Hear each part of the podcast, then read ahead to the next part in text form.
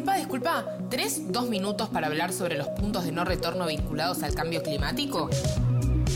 Los puntos de no retorno son puntos de inflexión en la dinámica del calentamiento global.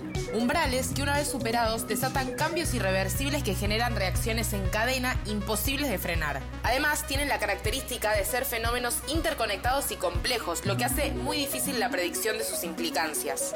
Un ejemplo de un punto de no retorno es la llamada bomba de metano contenida en el permafrost de Siberia, una capa de suelo permanentemente congelada.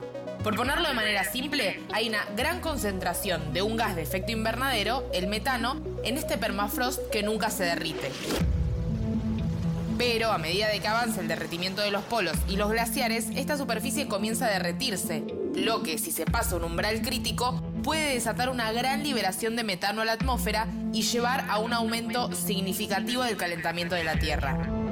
Pero además, a este efecto hay que sumarle que el hielo es una superficie que refleja el sol, justamente porque las superficies claras tienen un mayor efecto albedo, lo que hace que un menor porcentaje de la radiación solar sea absorbida por la Tierra, que recordemos que esa energía es después irradiada de vuelta por la Tierra a la atmósfera y retenida por los gases de efecto invernadero.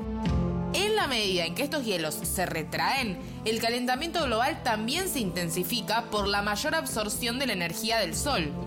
Y la característica de estos puntos de no retorno es que una vez que suceden, no hay nada que podamos hacer para evitar sus efectos. Pero bueno, no todo está perdido, ni mucho menos. Muchos de estos puntos se cree que podrían ocurrir por encima del 1,5 grados de calentamiento en relación a los niveles preindustriales. Y por eso es fundamental cumplir con el compromiso más ambicioso del Acuerdo de París y evitar que la crisis climática avance más allá de los niveles en los cuales podamos administrar sus consecuencias. Depende de nosotros generar un movimiento amplio de alcance internacional que establezca la importancia de limitar el calentamiento a 1,5 grados. Es un desafío enorme y requiere de una gran transformación.